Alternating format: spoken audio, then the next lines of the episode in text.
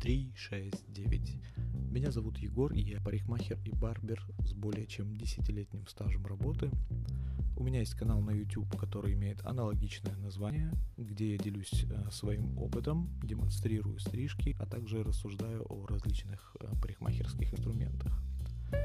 Теперь я решил э, разбавить все это дело подкастом, на котором смогу высказывать свое мнение как о парикмахерской индустрии, так и о том, что вообще проходит в мире, происходит в моей жизни и в жизни моих э, близких. Поэтому буду рад э, видеть всех, кто не только работает в парикмахерской индустрии, но и просто любого слушателя.